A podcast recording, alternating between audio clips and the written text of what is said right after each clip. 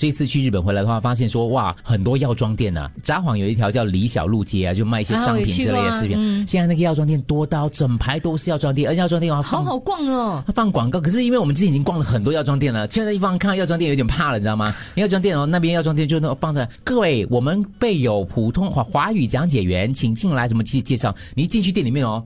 四个店员，三个都会讲普通话嘞，然后你分不清楚他是日本人还是还是中国呃等侨民之类的哈，所以你不知道到底是什么人来的。可是他们的普通话真的是很好，华语真的，他们的中文说的是那种带带金腔的。嗯，我我就曾经去一个退税旁边那个那个日本男子，就长得很像日本人。对了，他跟那个游客用讲华语哦，讲到那个北京腔哦。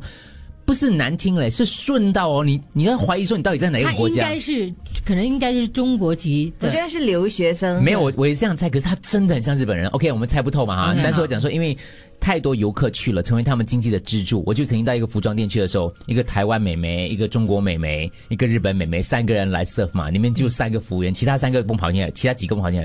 然后就跟我中国美眉讲说，为什么你们安排这样多讲华语的？因为日本人进来就走惯不买。不买，我们我们吃什么的？当然是你知道吗？华人来买比较多一些些。我讲你讲的大声没关系哦。他们几个都知道这是事实，就是说那间店呢，你不安排讲会的也不行了。真的，因为你不安排讲会的话，你根本就没有生意。他说日本经济不好，那些既然只是走一圈就走的。然后日本政府也教大家怎么样讲华语。以前我我可能有这个节目啦，我在早上无聊的时候五点多开电视嘛，叫大家大家讲华语。一个日本大婶儿，应该也是不知道哪里来的，就讲一头标准的那个北京腔，北京腔，加一个日本美眉讲华语。哦，他们有个情境剧，听我就看嘛，没事干，无聊节目只看得懂那个语文嘛，就听他们叫他嘛，他就就演一个旅客，一个男旅客，你同样分不清楚日本人还是中国人呢。那男旅客就走走走走，一般来说，请帮我照张相好吗？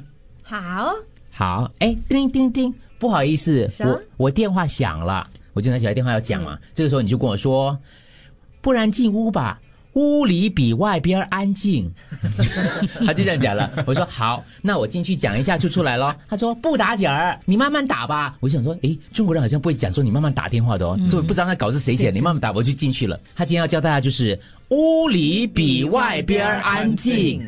哇，他教的很深的，有没有主词动词的？就是你比姐姐更年轻，我比你更努力，就就教那个日本。那其实教比比的，可是他的主题就是屋里比外边安静。那个日本美眉哦，就造句哇，真是他真的学的很好，很标准的。我叫我旁边几个那个华裔人，你们念一下，念一下，没有人念得出来，你知道吗？没有念的比他屋里比外边安静，前平后平之类的。嗯，他到街头去访问日本年轻人来的，你看他就是典型日本年轻人，每一个都标准的。屋里比外边安静。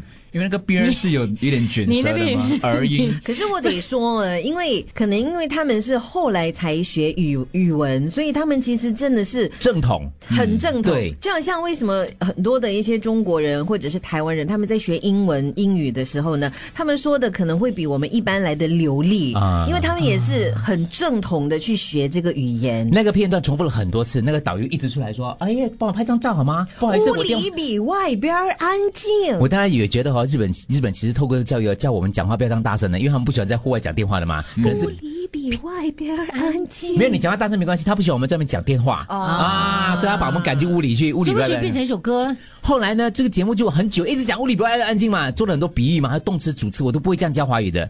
后来就节目要结束了，就一个女生很像陈绮贞这样子，拿着吉他出来弹吉他，噔噔。